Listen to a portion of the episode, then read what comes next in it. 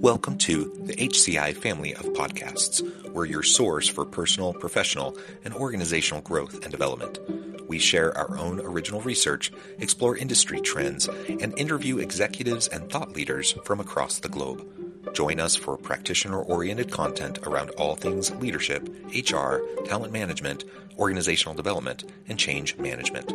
Maximize your personal and organizational potential with the HCI family of podcasts.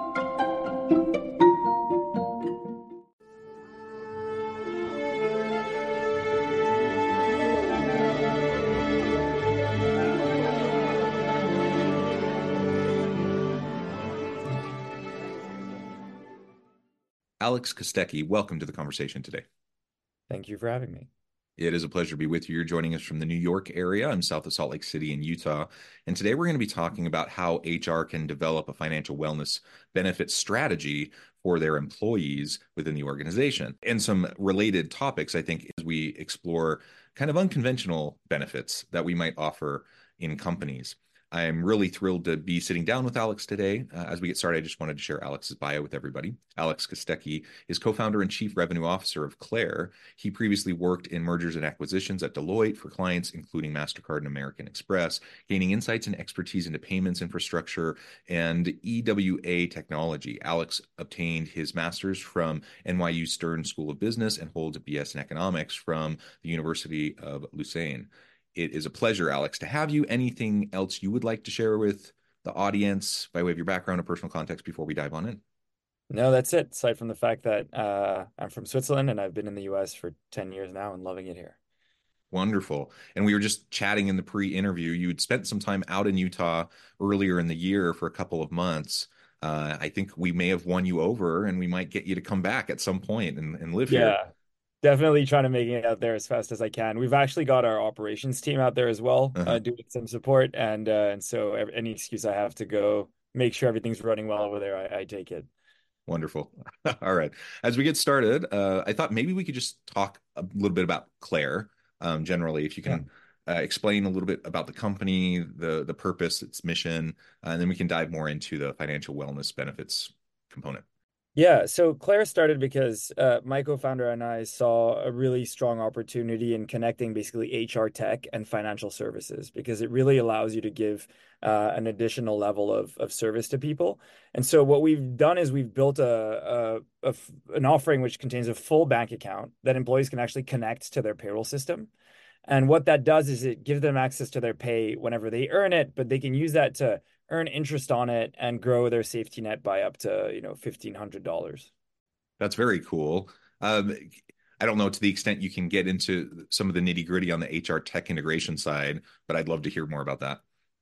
Yeah, for sure. So, uh, you know, what was really important for us was creating a service which um, actually put you in a in a better situation, um, and so this is why we've sort of built it all as a bank account, which really allows you to manage cash flow, which frankly your employer is actually using today, right? Your employer mm-hmm. uh, every two weeks is going to be issuing payroll, and they use that capital to pay their bills and earn interest. And so the idea is like, how can you bring that to the user?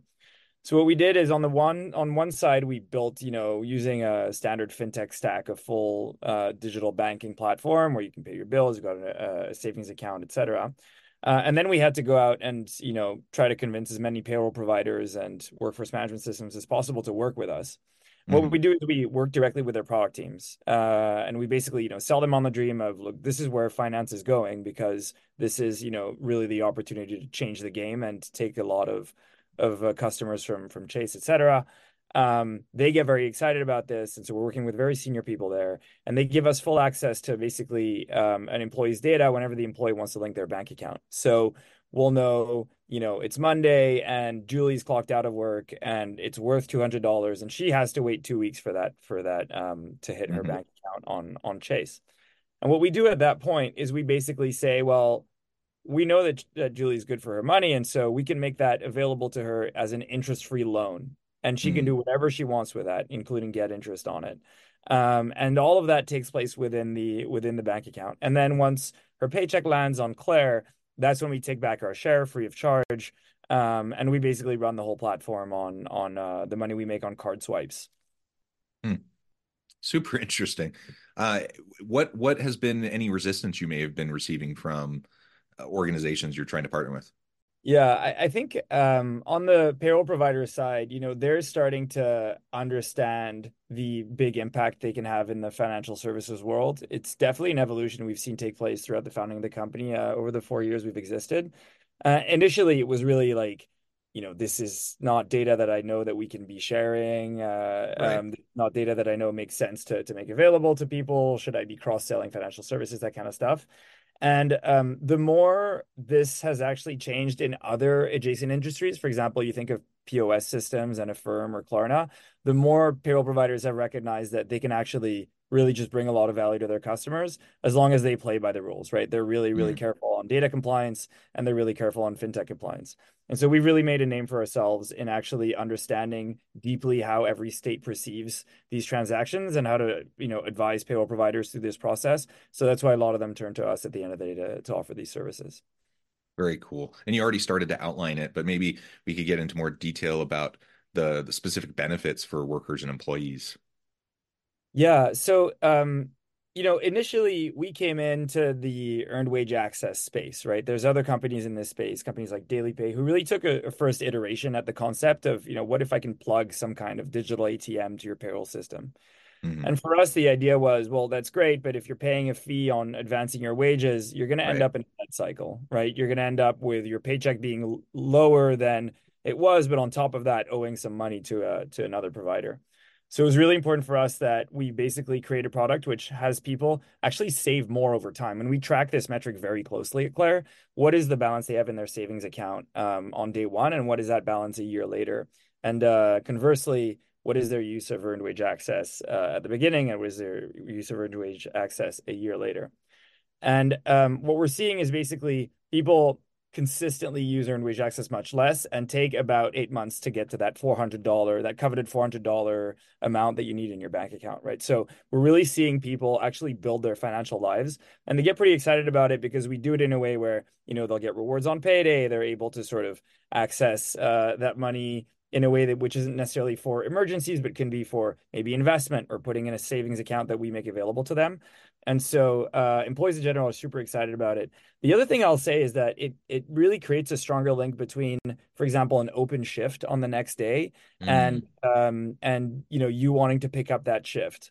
So we're basically seeing not only are employees showing up at work um uh way more and staying at their jobs 40% longer, but 20% uh, more shifts are being picked up by people who have this product because they make that relationship, right? And so that's really sort of where we can tie the the the advantage for employees with the advantage to employers as well.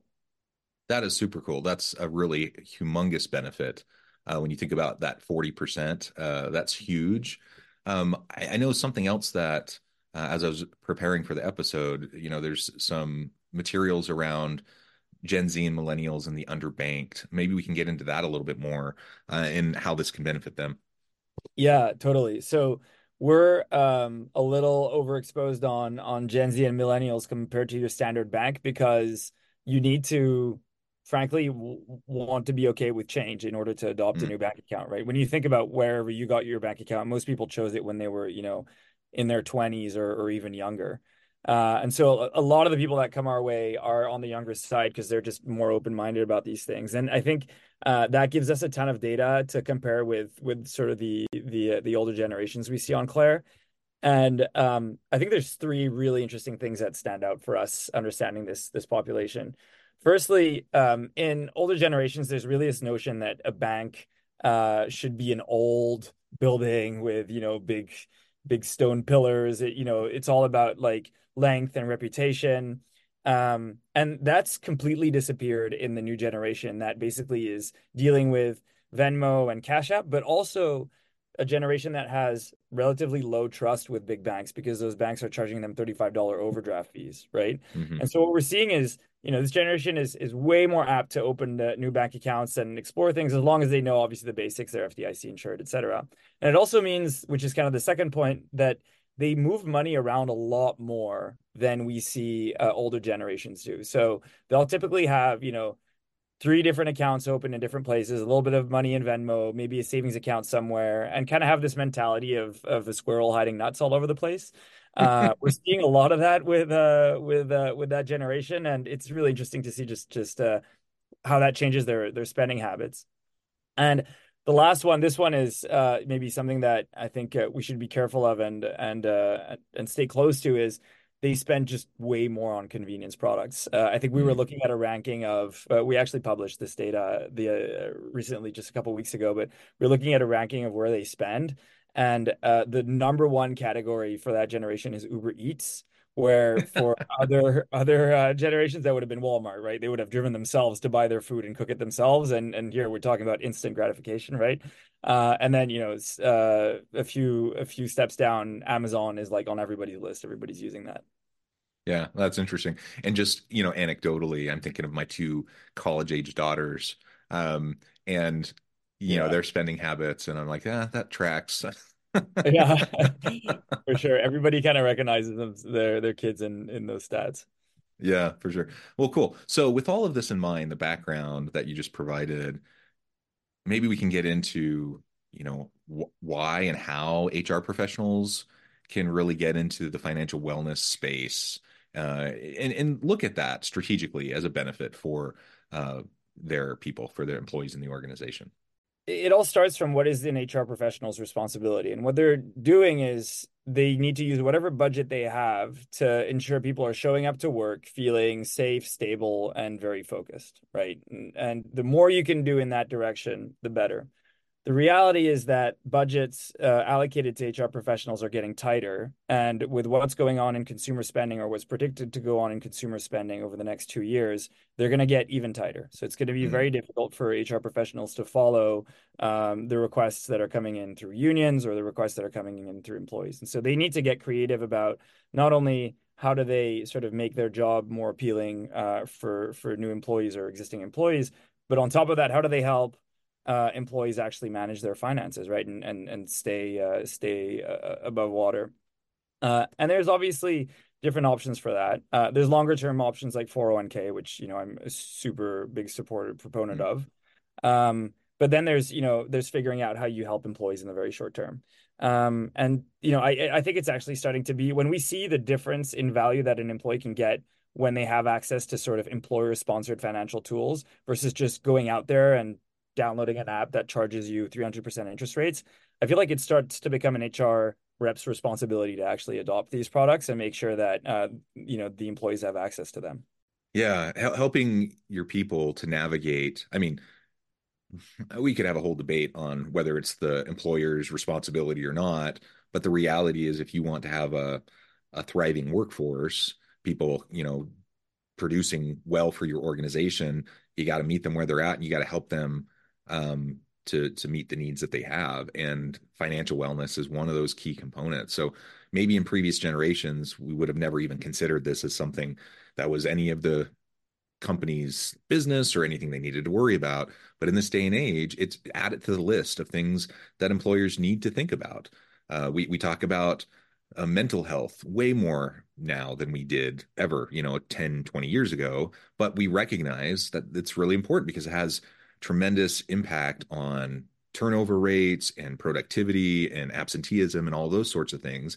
Uh, financial wellness can have the same types of impacts and you already identified a few statistics that kind of relate to that mm-hmm. and and so if it, it, it, it's an opportunity and i think it's it's something that forward thinking organizations are going to you know step into this space uh, and get a little bit of ahead of the game uh, in in terms of providing this kind of benefit for their people eventually I, I think this is the type of thing every organization is going to need to be thinking about doing, or they're going to lose potential great workers um, to yeah. other companies that are providing these great services and, and these types of benefits. Yeah, I, I think um, the the way I'd frame it is, you know, it becomes in my opinion, obviously, uh, and and I, I, do recognize I'm slightly biased, but uh, it becomes uh, it, becomes in my mind an employer's responsibility when them acting brings outsized value to the employee.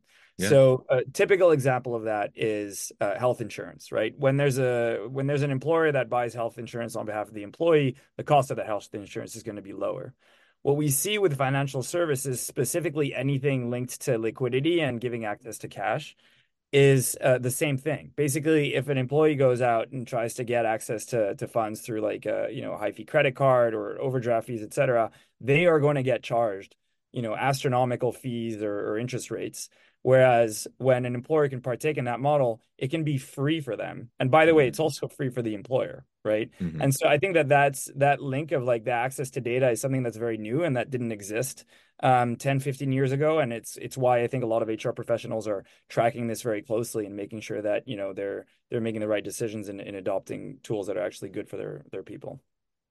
Yeah, yeah. And and thinking about that adoption piece, what what are some of the types of things that employers should be keeping in mind in selecting financial wellness benefits providers?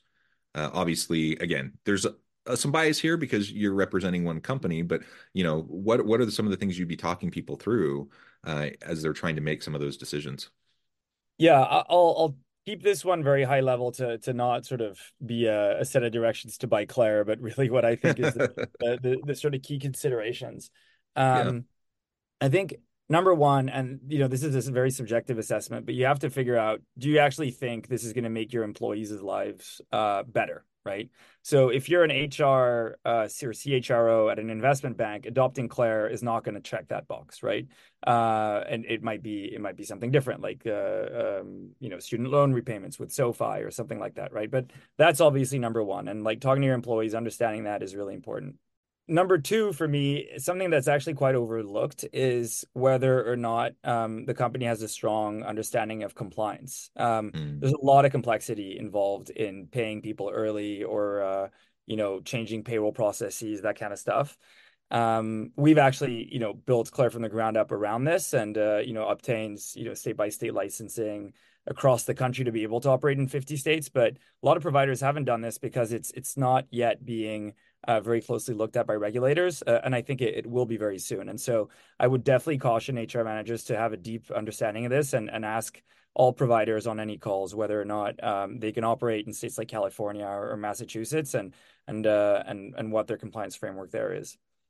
Um, and then the last thing, which is um, I think something that HR managers are, are, are very conscious about, but uh, that should definitely make the list is will it add work to your plate over the long term? Right? It's really important to have uh, a lot of investment in launching a benefit. That's always the case.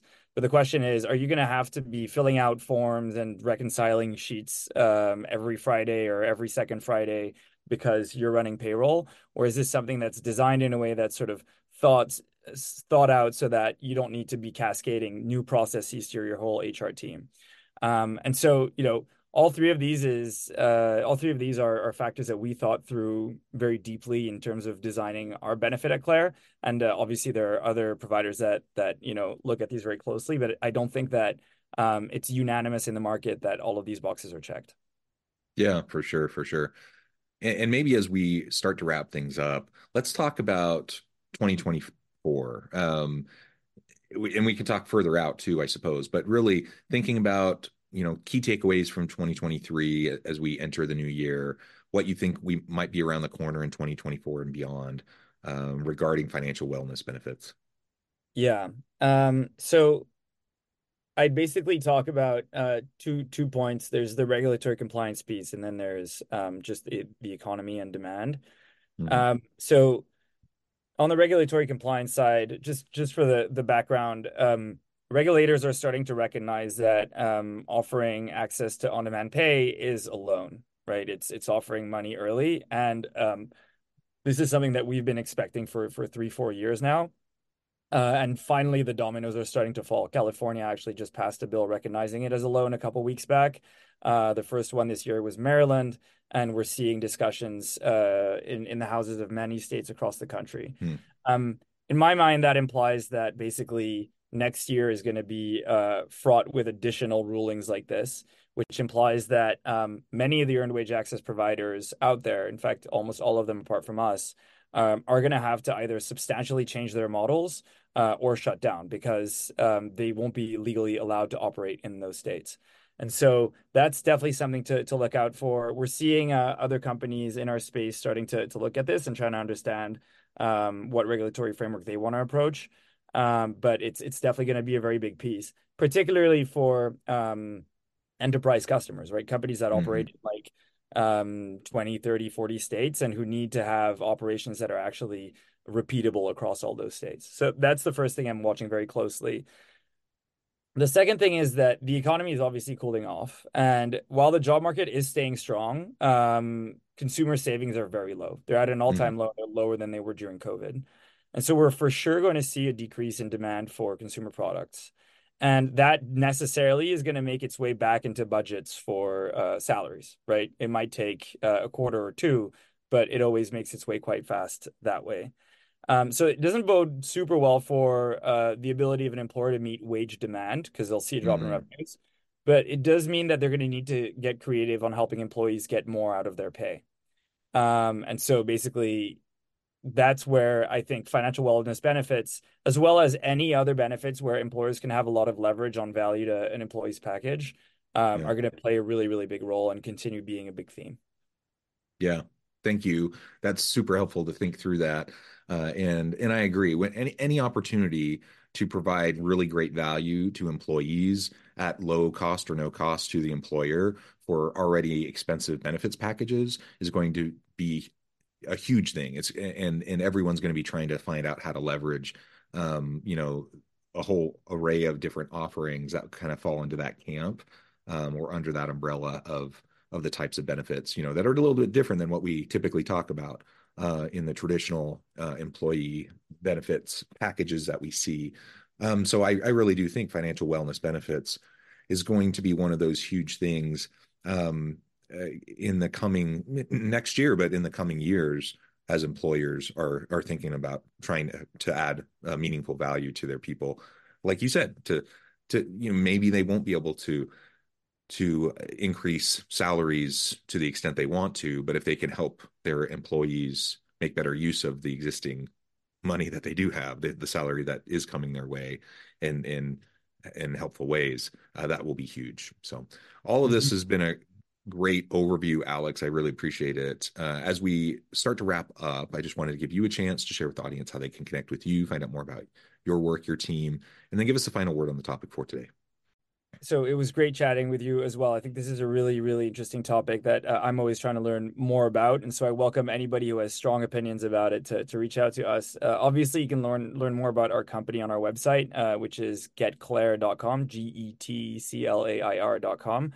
Uh, and then my LinkedIn, definitely try to read all the messages that come my way. Uh, so I'm Alex Kostecki, K O S T C K I, uh, and definitely try to, to to read everything that comes my way. So don't hesitate to drop a note. Um, and then yeah, on the topic more broadly, you know, these are really exciting times. Lots of great companies in the payroll space that are opening themselves up to uh, financial services. I truly think that this is going to change the way we bank and we borrow money um, for the next few decades. And so it'll, you know, just keep your eye on it, no matter uh, what companies you believe will will be successful, because uh, I think uh, I think we're going to see big changes there. Yeah, yeah, well said, Alex. Thank you so much. It's been a real pleasure. I encourage the audience to reach out, get connected, find out more about what Alex can do for you. And as always, I hope everyone will stay healthy and safe, that you can find meaning and purpose at work each and every day. And I hope you all have a great week.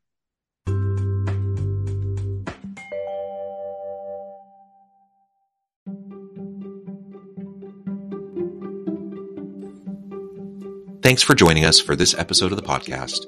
We hope you stay healthy and safe, and please join us again soon.